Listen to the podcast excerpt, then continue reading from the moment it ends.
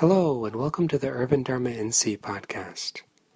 This is part two of a series in which Dorje Lopon Dr. Hun Lye teaches about the five Buddha families, a tantric organizing principle for understanding our own original wakefulness. Getting to know the five Buddha families can allow us a better understanding and recognition of the nuances and qualities of our own awakened nature, like a colorless light when refracted. Urban Dharma is a Buddhist temple in the heart of Asheville, North Carolina. We are supported by your generosity and by our online store, TibetanSpirit.com. To learn more about us, come visit our temple in person or look us up online at udharmanc.com. Thanks for listening.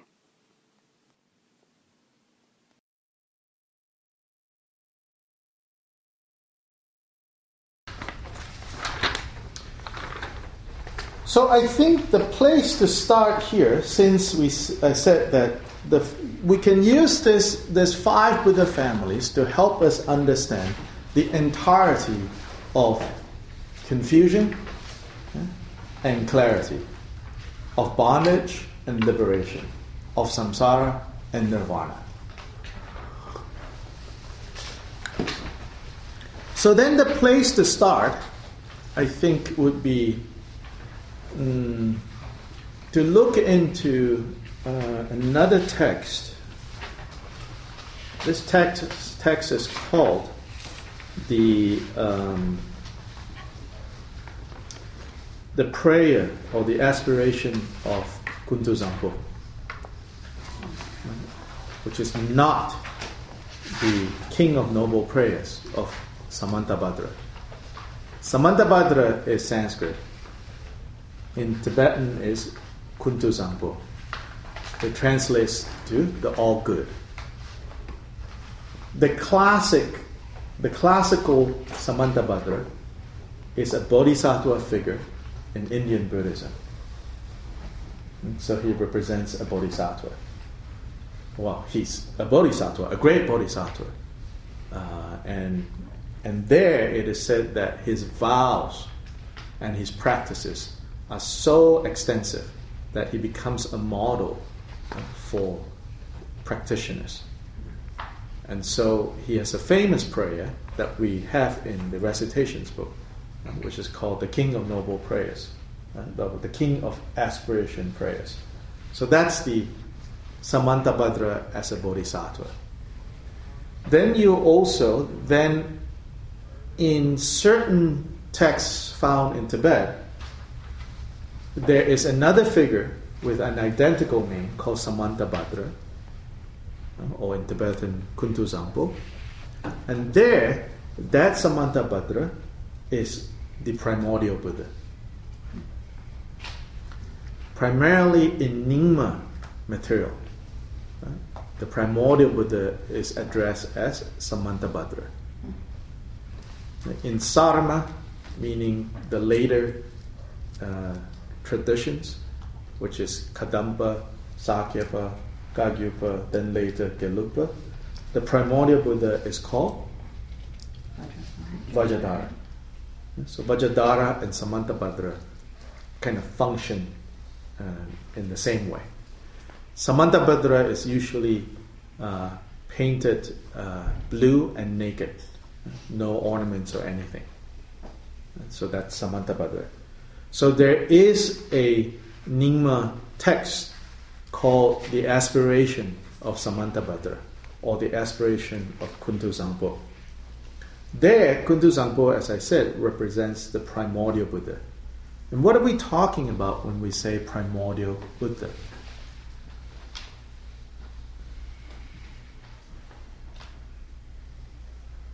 Unborn, unceasing.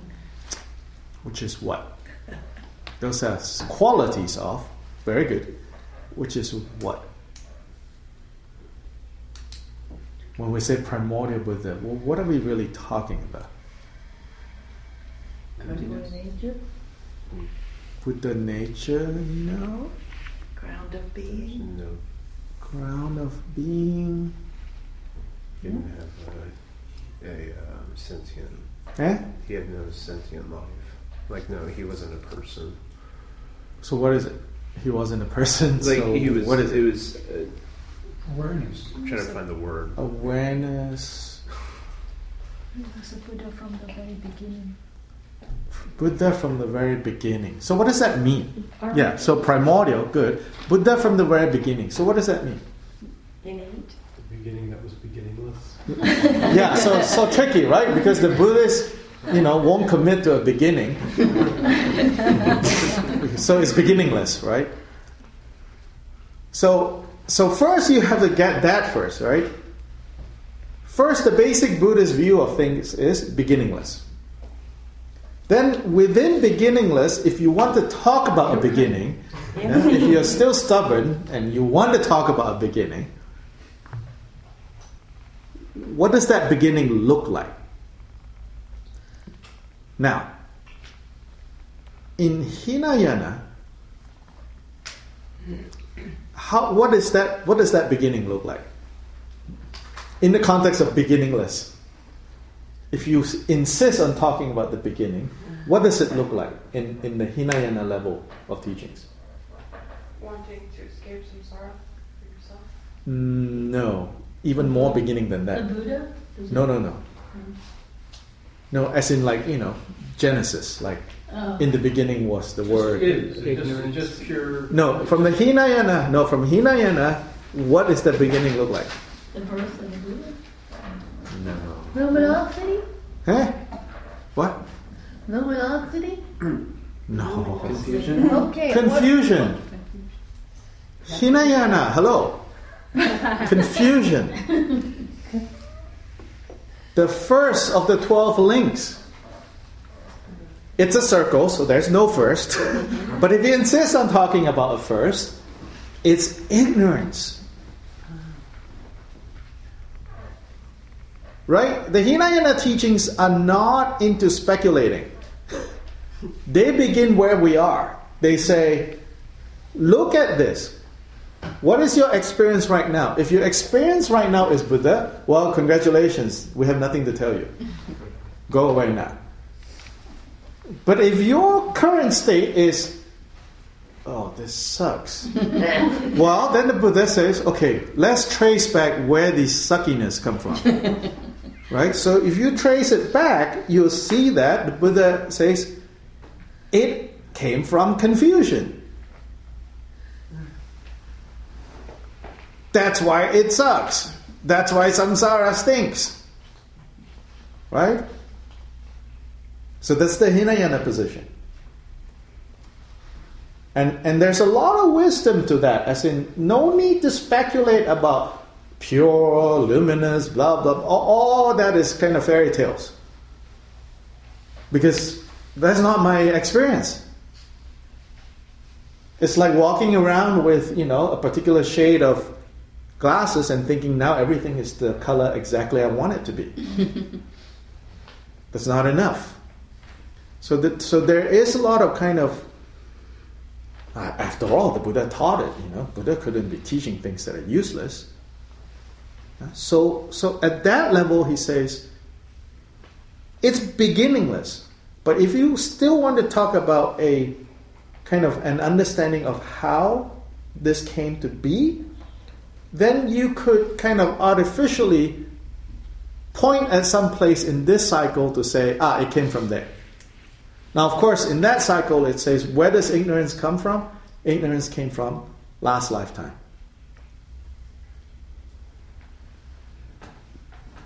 Hmm? Then, last lifetime came from, or, or the last death, right? At death, then this confused existence is, is pushed, propelled into this life. Where does death come from? Death is the result of old age, which is the result of. So you go back the 12 links of dependent origination, then you come back to again, ignorance. And this goes again and again and again and again and again and again and again Let's go and again. in circles. Right? Definition of samsara. Mm-hmm. Yeah? Now, here, in the aspiration of Samantabhadra, we have now moved into Mahayana. And not just Mahayana, we have moved further into Vajrayana.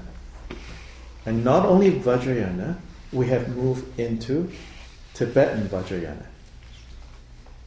Uh, Because this text was revealed in Tibet. Now, of course, it says that, you know, it came from India magically, mysteriously, but historically it was revealed in Tibet. You, you don't have a Sanskrit text hidden in some cave in India. Or at least until now we don't have. Right? So, what does this text say? Or what does this text do? This text picks up on this expression of primordial Buddha, beginningless Buddha, a Buddha that has always been there. Now, this, this expression is not a Tibetan concoction. It already started in India uh, to say Vajradhara is primordial Buddha. So now, given our kind of heritage of the beginning is confusion, what do we do with Vajradhara? Now it seems like there is a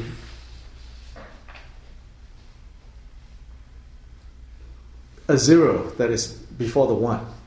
If the one is confusion, now it seems to be saying before this one there was the zero, and the zero is what we call Vajradhara or Samantabhadra, the all good. So then, what is the primordial Buddha?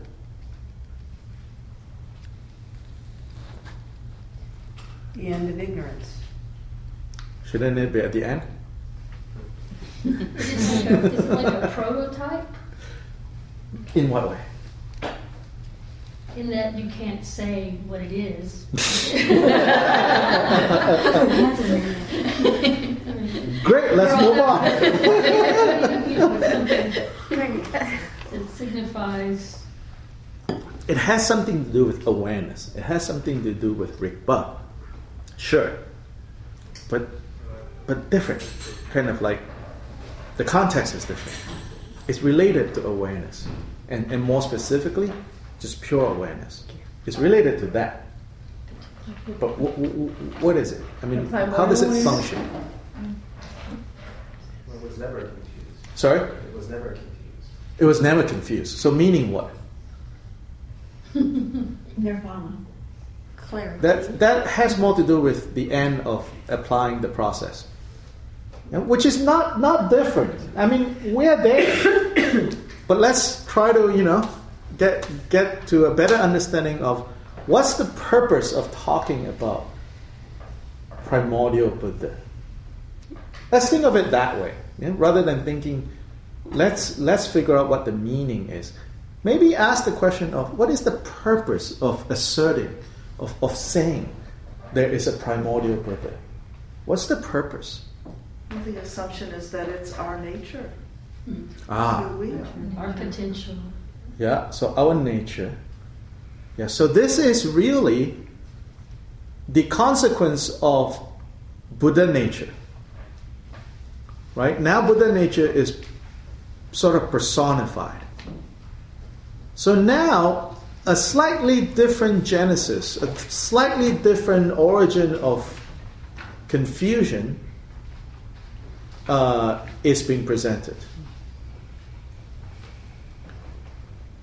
See, the Buddha's critique of theistic tradition is to say that, so you ask, where did all of this come from? And you say, you know, well, this came from, you know, I, I think like,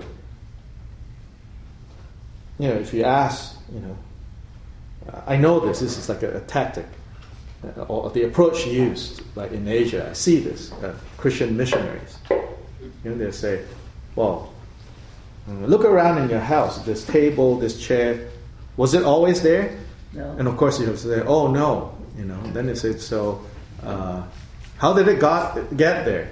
Oh well, you know, the chair maker and the table maker uh, was there and made them, and so they're there. And then they will say, well, where did the chair maker and the table maker come from?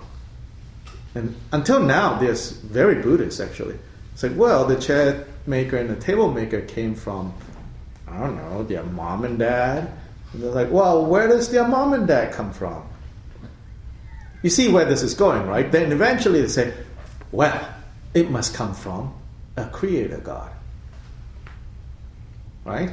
Mm-hmm. All sounds very reasonable. I mean, if if we know from experience that this table has not always been here, somebody created it, then you go far back enough, all of this couldn't have just been here. Somebody must have created it. I mean, that's great if you are willing to stop asking that question and arrive at God and say, well, I, I, I, I can't ask any further. Where did God come from? right? Stop, stop. No, no. Go there, he'll smite you. Right? No more asking. So that's that's sort of a theistic problem. Buddhists, you know, I mean, as long as we're in the realm of explaining things, you're always going to run into some kind of problems. The Buddhist side would be okay, where did this come from? Okay, then you trace back, back, back, back, back, and you go, oh, ignorance. And of course, the Buddhist equivalent of the God problem is, eh, you can't ask where ignorance comes from. it's always been there, right? What's behind that curtain? Uh uh nothing. right? Nothing's behind that curtain. Or it's just ignorance. What, what, what's behind the ignorant curtain? Another ignorance. Right? So turtles all the way down. Right? Ignorance all the way down. Now,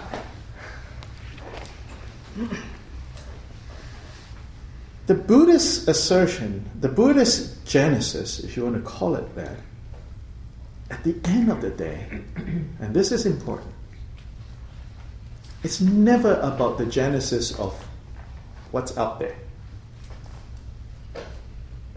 The Buddhist origin story,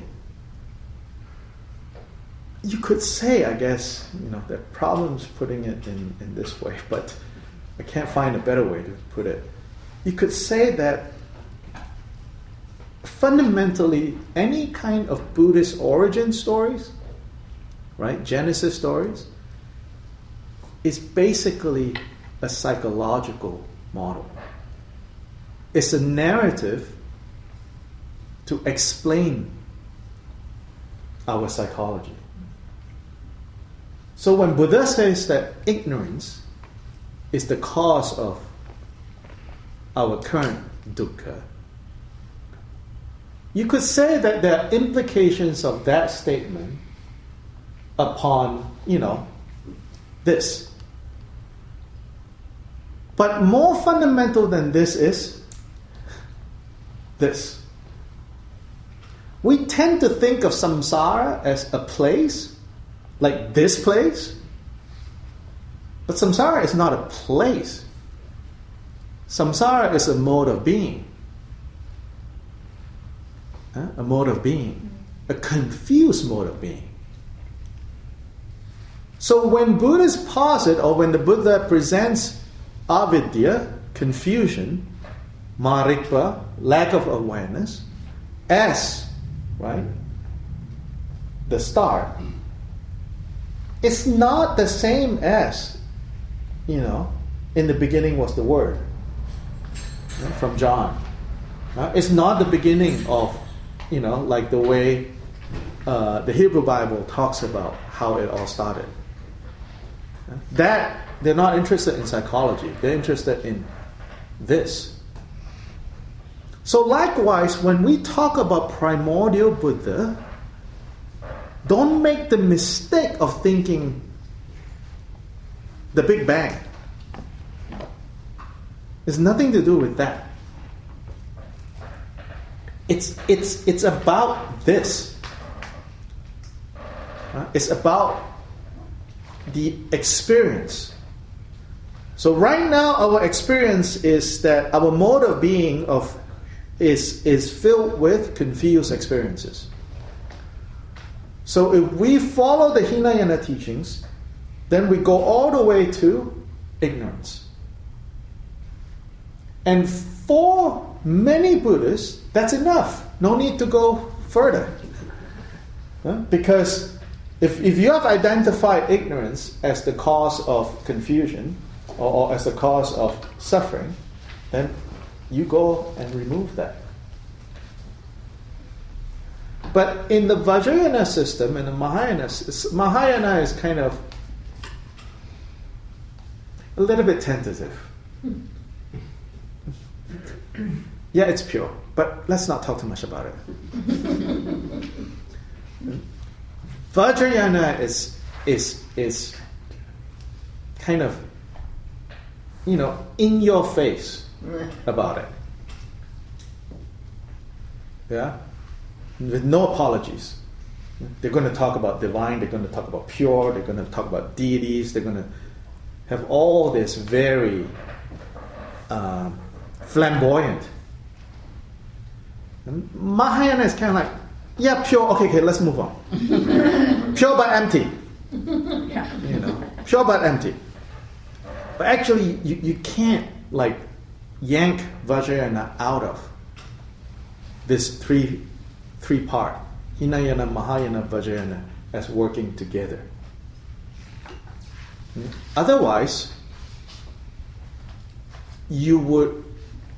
Otherwise, if you yank Vajrayana out of its context, then it becomes eternalism. Everything is pure. Yeah, the problem of we talk about the Buddhist teachings as the middle way, right? And the middle way is the way that is free from nihilism or eternalism or essentialism. And what is the problem with these two?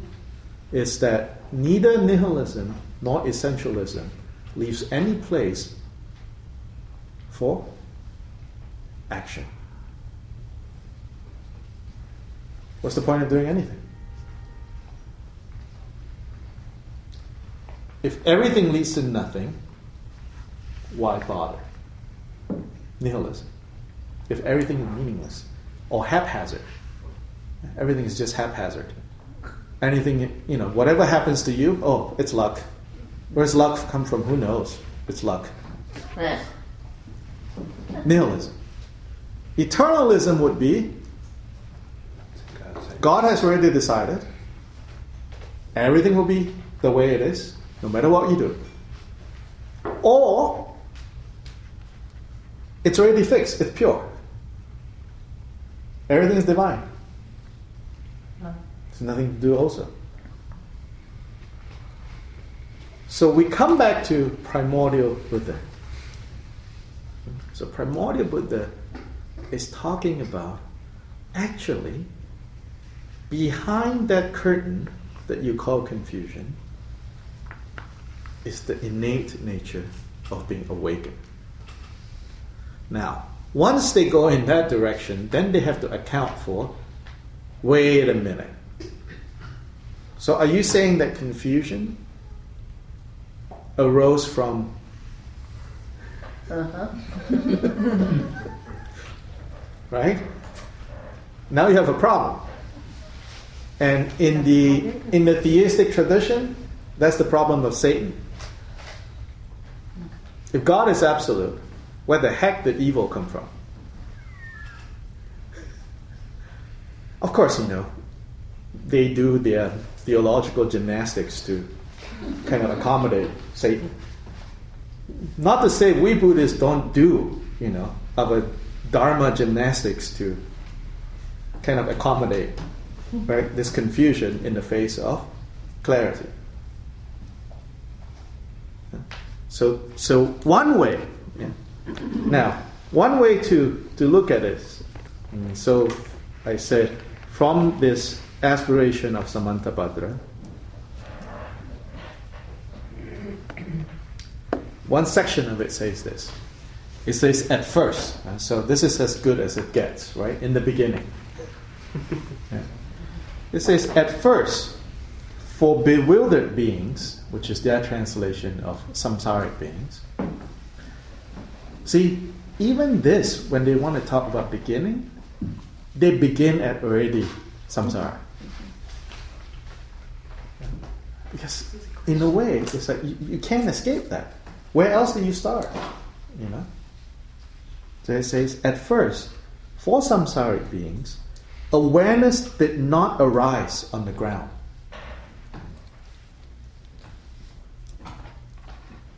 Meaning, on the ground level, right, at the beginning, which is beginningless, awareness did not arise. There was no awareness.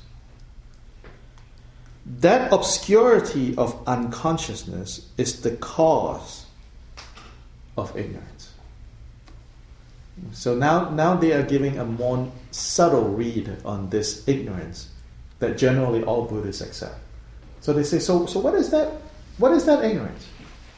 That ignorance is simply awareness not arising on the ground. And you say, what is the ground?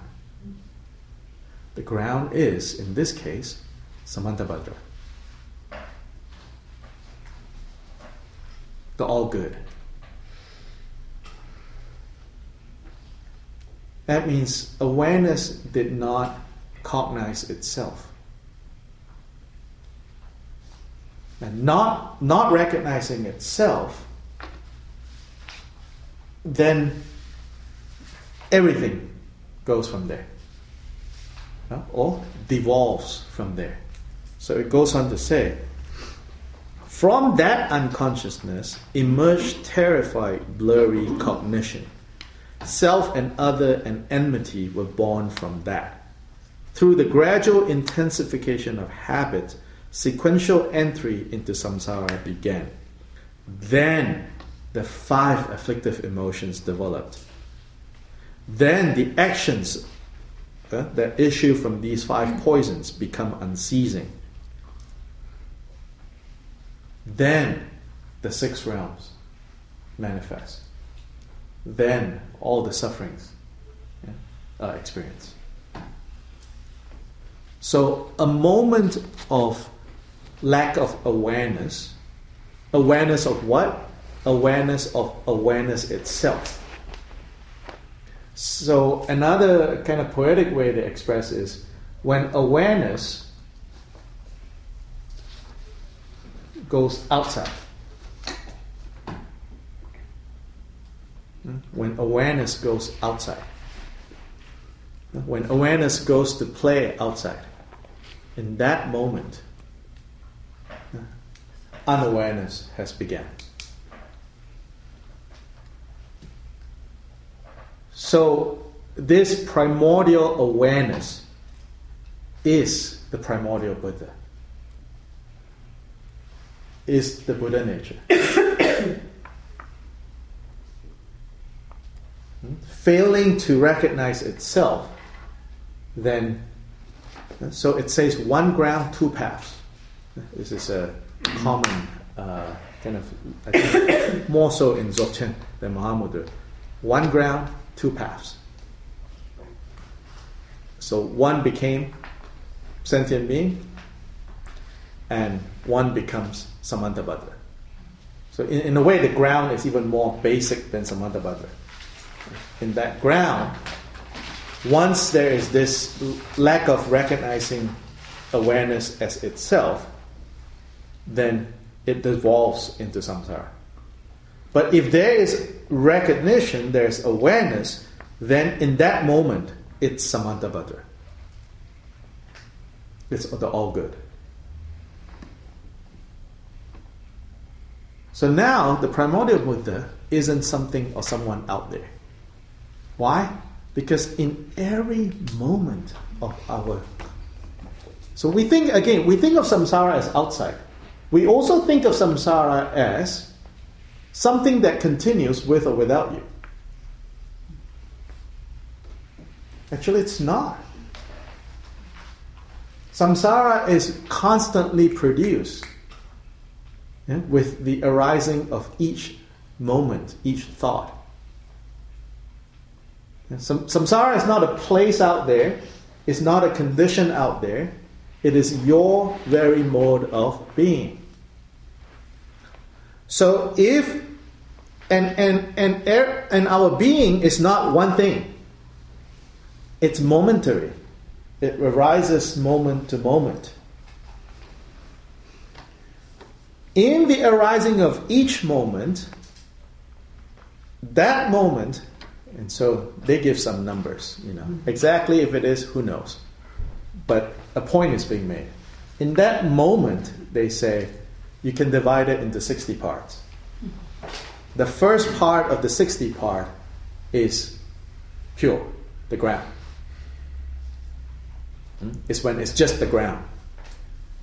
In the second part of the 60 parts, it either is becomes samantabhadra, in which case then it's what they call self-liberated, or it's samsara.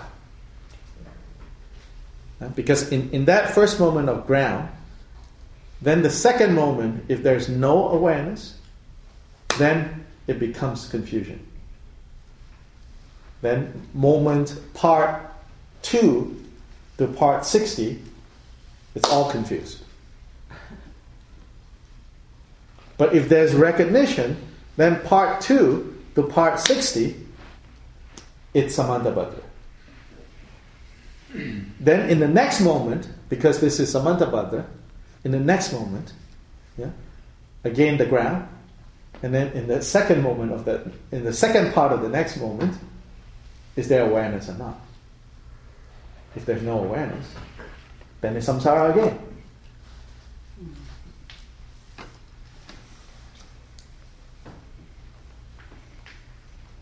Yes.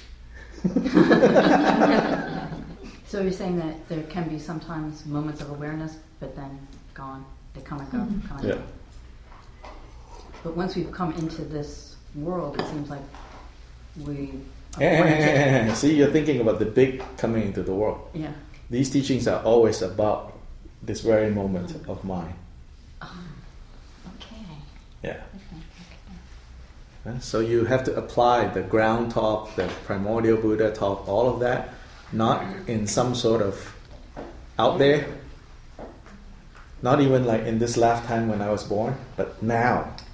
Wow. Okay. Yeah. That that changes things. Yeah.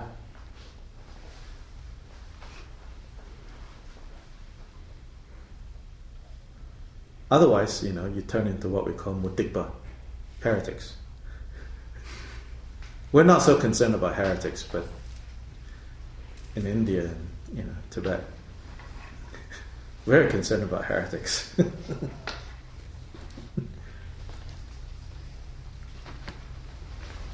so within that, yeah, now we turn to the five Buddha families, and the place to start actually is in the klesha. Look at this chart. So we start the Hinayana way, so to say. So we, when we start with the Hinayana way, we have to start with klesha. You see the third attribute, klesha. Klesha means afflicted, yeah? afflicted emotions, afflictive emotions. And so these are the five root yeah, or basic forms of afflicted, afflictive emotions. Ignorance. So that's the most basic. Now you want to say, where does ignorance come from? Ignorance comes from unawareness. In Dzogchen language, marikpa. Rikpa is awareness. Marikpa is lack of awareness. Then ignorance or bewilderment or confusion.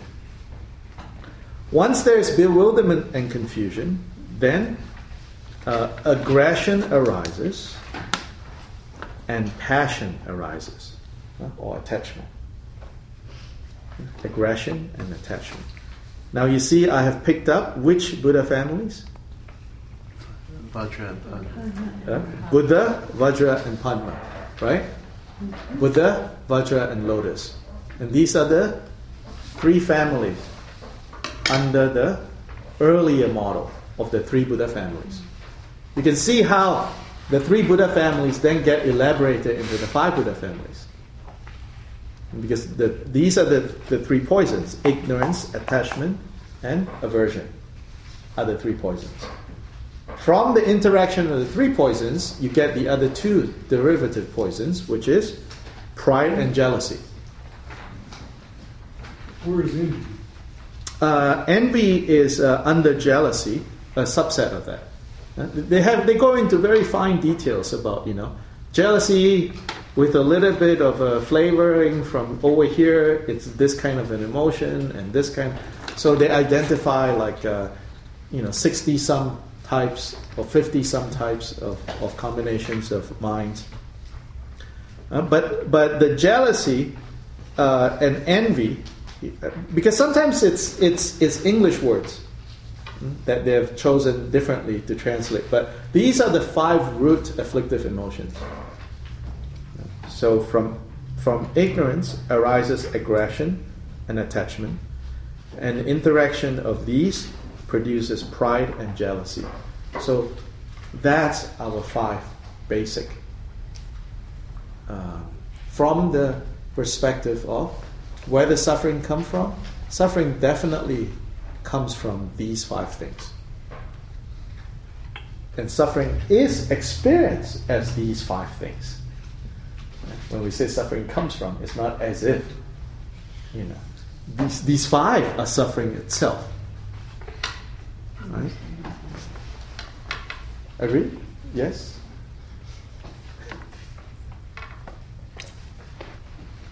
Any questions or comments, whether here or folks magically participating from other universes? Finally, we have actualized some of the miracles for ordinary beings. the Buddha taught it says all the world systems everywhere. They were anticipating this day.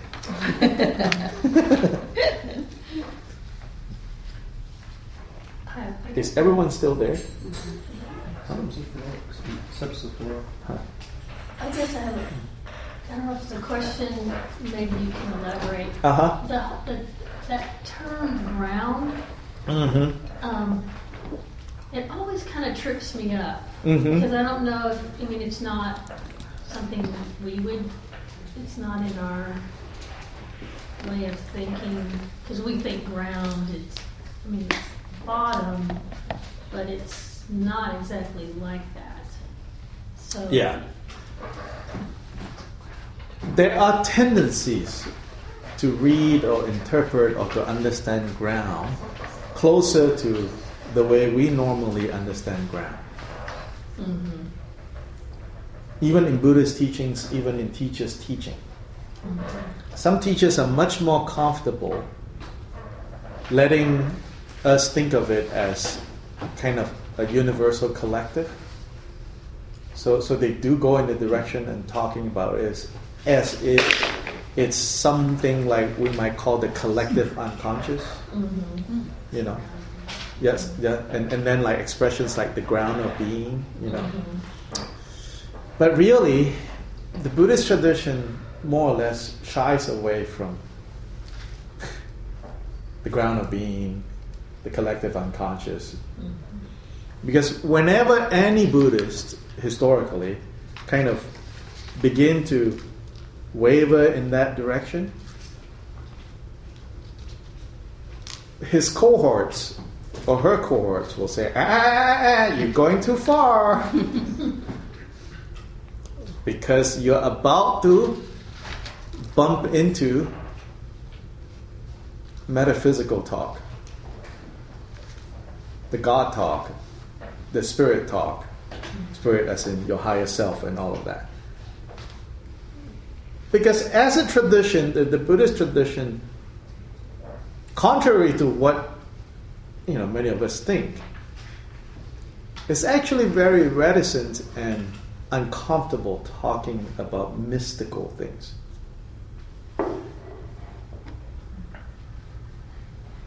Because the historical Buddha himself kind of considered those to be kind of nice to talk about, but not really much to do with um, this body, this mind.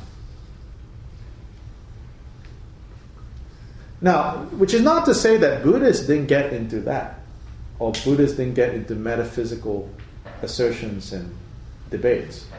They certainly did. And in order to be a tradition that to continue in India, they, they have to. When I was in Arkansas last weekend, I talked about how, you know, when the historical Buddha died, what was, what was um, the responsibility of those who survived him was to quickly fine tune and articulate the brand. I know that's such a terrible word, but it's true. Like, like, like, like they had to. Because if they didn't quickly articulate and kind of fine tune what the brand is, we wouldn't have any of these teachings today. Right? So then the brand quickly, not quickly, but over time, as the other brands kind of developed, they too were under pressure to develop. As the other brands talk about the ground of being, this brand, one way or the other, has to say something about that.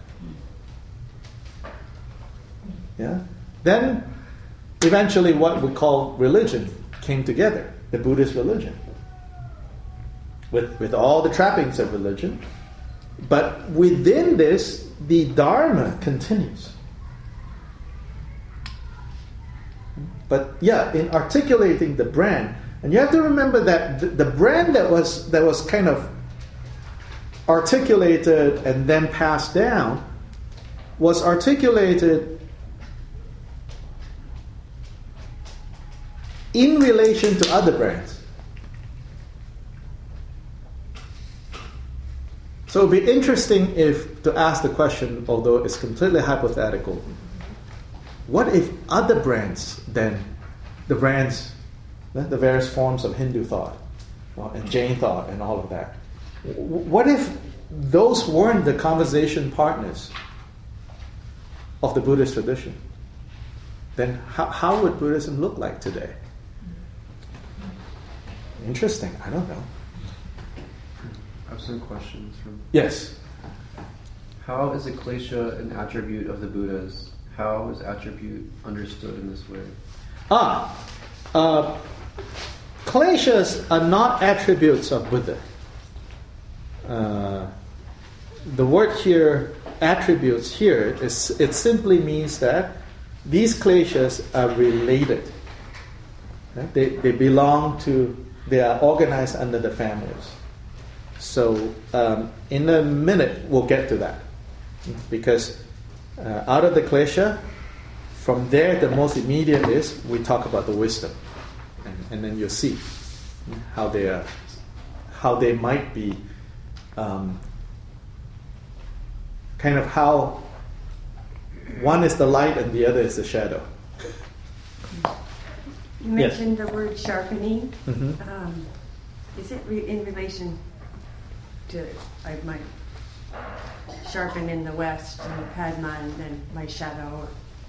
See a the tougher the path in one area is going to make. Uh, uh no, no, not, not in that sense. Not in the sense. Not in that sense. Yeah, not in the sense of shadow. Yeah. And then another question. Mm-hmm. Would Buddhists say that recognition of self as undifferentiated, even in the face of form, is the enlightened recognition? Could you repeat that? Would would Buddhists say that recognition of self as undifferentiated, even in the face of form, is the enlightened recognition? Is that a question or a statement? It's a question without a question mark. Oh.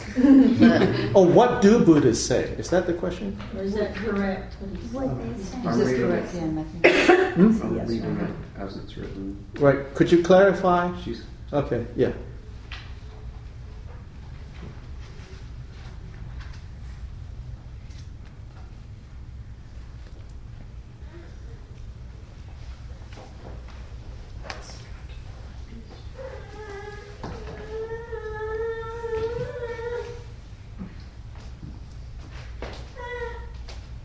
Hello.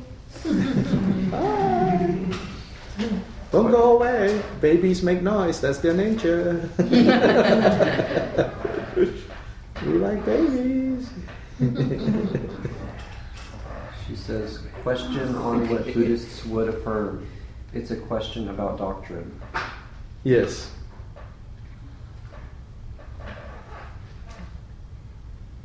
Would Buddhists say that recognition of self as undifferentiated? Ah, so would Buddhists say recognition of self as undifferentiated is what enlightenment is?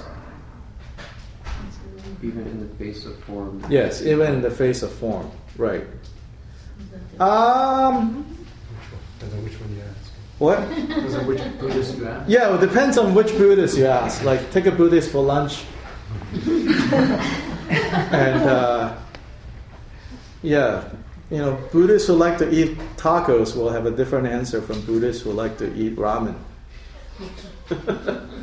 um, because, in a way, you could say what it's getting at, it might be the same. But the way it is expressed is different. Certain kinds of Zen talk would jive better with that statement there, the undifferentiated. Not all kinds. There are other kinds of Chan Zen that says no, that's not what it is. Mm, the Nyingmas are more likely to agree with this statement than the Gelugpas. Uh, so where, where, where we might be differing is here more a matter of how it is expressed.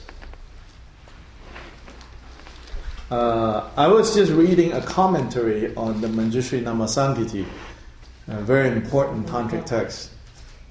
And in there, there was a kind of a hypothetical question. Uh, this was a commentary written by Rongzompa, one of the great Nyingma masters. And, and I think it was Rongzompa. And Rongzom said, uh, because Manjushri Namasangiti basically it, it translates to the litany of names of Manjushri. Manjushri is the Buddha or the Bodhisattva of wisdom. So it's a litany of names, as in it goes on and on and say, he is called this, he, and he is called this, and he is this, and he is this, and this is name, this is name. So it's a whole list of like names. So in this commentary, it says um, something like I'm trying to remember, but it says something like, mm, now it, it goes something like this. It says, now you might have a question as to whether uh, Manjushri, mm, oh, as to whether Buddhas are all one or many. He says that. He says, based on, based on this, you might think that Manjushri is the Buddha and the only Buddha. And all the five Brazilian Buddhas are basically Manjushri. And so now you might be tempted to ask this question or even to think that there is only one. Right? And so he says, so, so you might ask these questions Are all the different Buddhas actually only one? Or are they many? Yeah? And then he goes, he says, All these Buddhas, they are not just one. There are many sentient beings who have recognized dukkha, transformed and purified dukkha and confusion and afflictive emotions, and arrived at the Buddha state. Hmm? They each have their history, their stories, they are all of that. And now they have arrived at Buddha state. So they're not one. He says that. Then he goes, but insofar as did this Buddha achieve a higher wisdom than that Buddha? No. So, in terms of what they achieve, it's all the same. So there's a saying, not in the commentary, but we have a saying. We say, everyone's samsara is different from everybody else's samsara. But when we achieve nirvana, it's the same nirvana that we experience. What? Latin. Uh huh. Right. So so then then the commentary coming back to the commentary. Then he says, now, mind you, one and not one, conceptions of one and not one, belong to this side of confusion.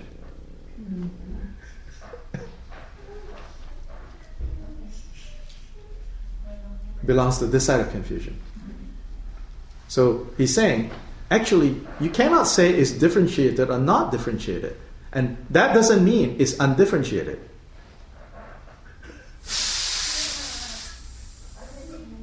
Help? Uh, differentiated or undifferentiated? Yeah? It's here. Yeah? So, so on this side of confusion, uh, there's an aspect insofar as cleaning up our mess, everybody has to be different. I can't clean your mess for you, and you can't clean my mess for me. It's a good principle when you're roommates. you do your dishes, and I'll do my dishes. In terms of cleaning up your mess of samsara, everybody is different. In terms of it being clean, it's the same clean. Yeah? It's the same clean. But having said all of that, the Buddha state has no one oh, not one. Which is not not one. It's not one or not one.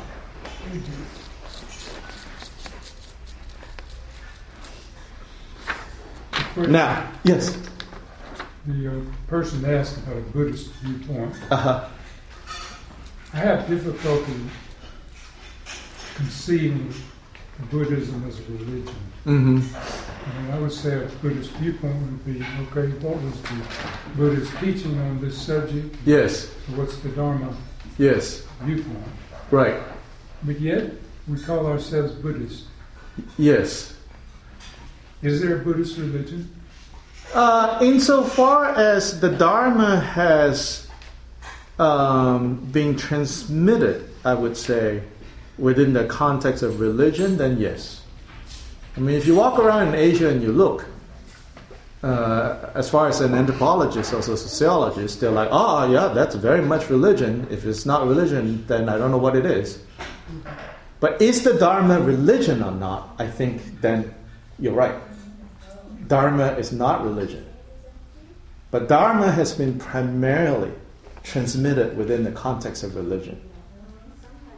Uh, does it need to continue to be transmitted within the context of religion? Remains to be seen. I don't know.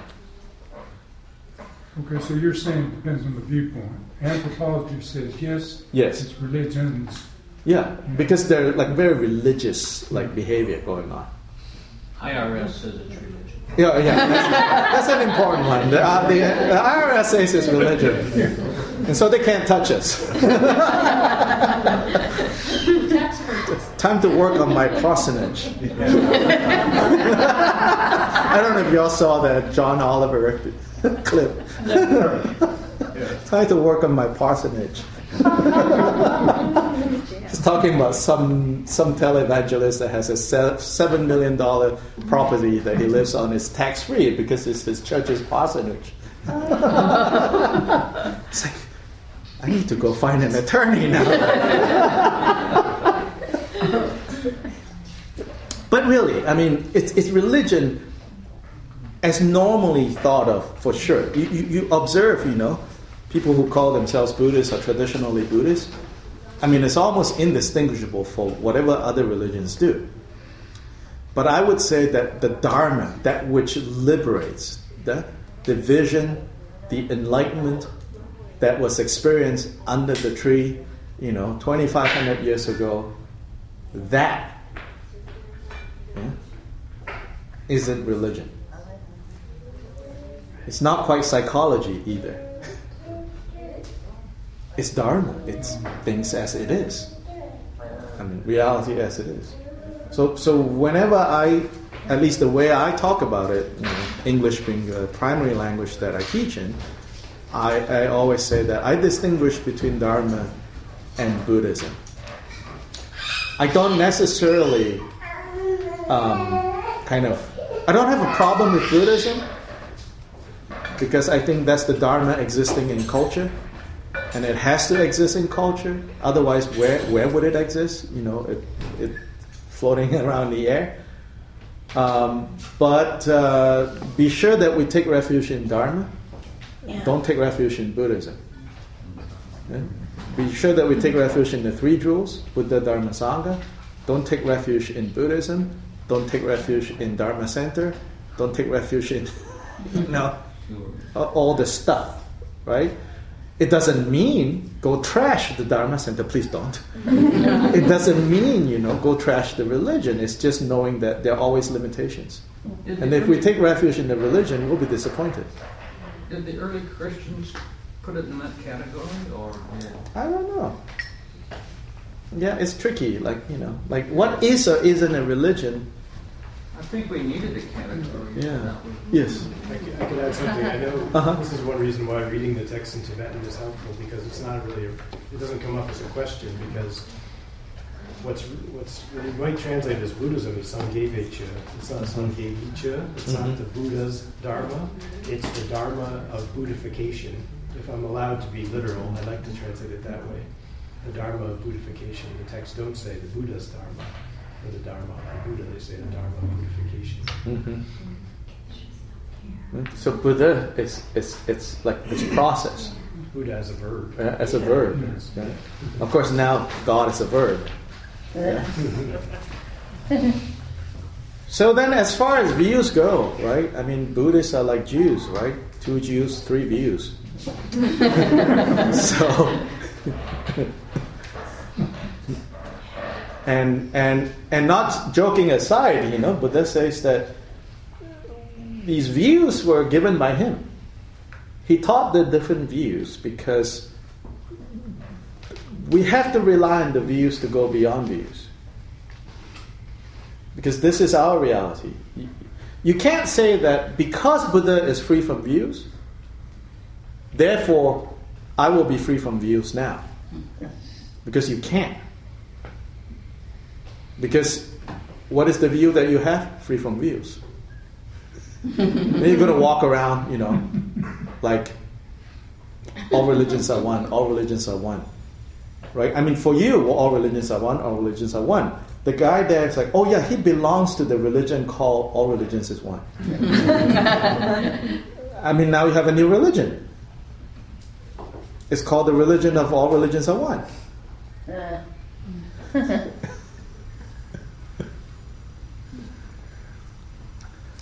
Yes, Buddha state is free from attachment.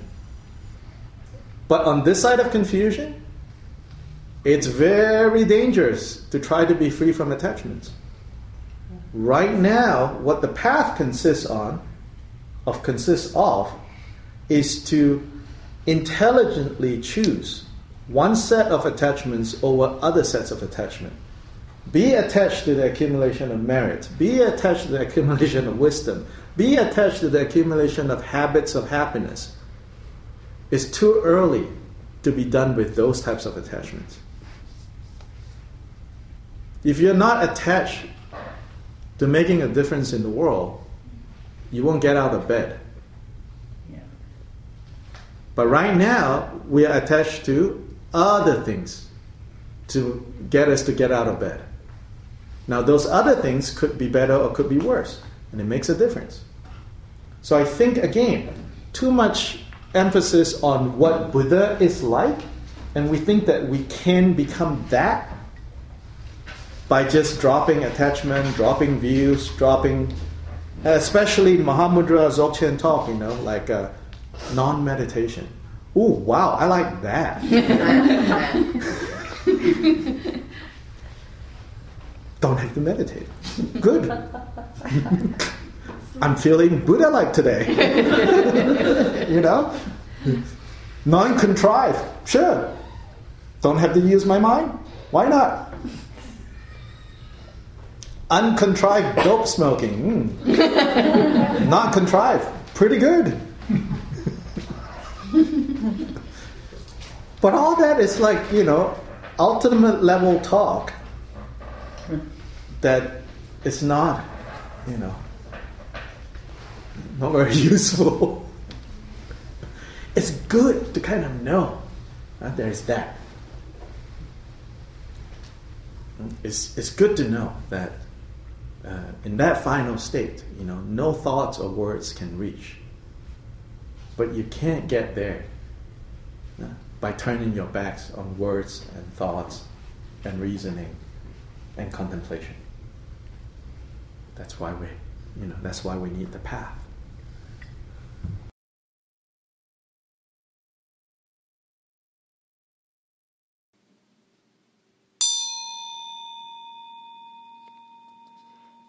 Thank you for listening to the Urban Dharma NC podcast.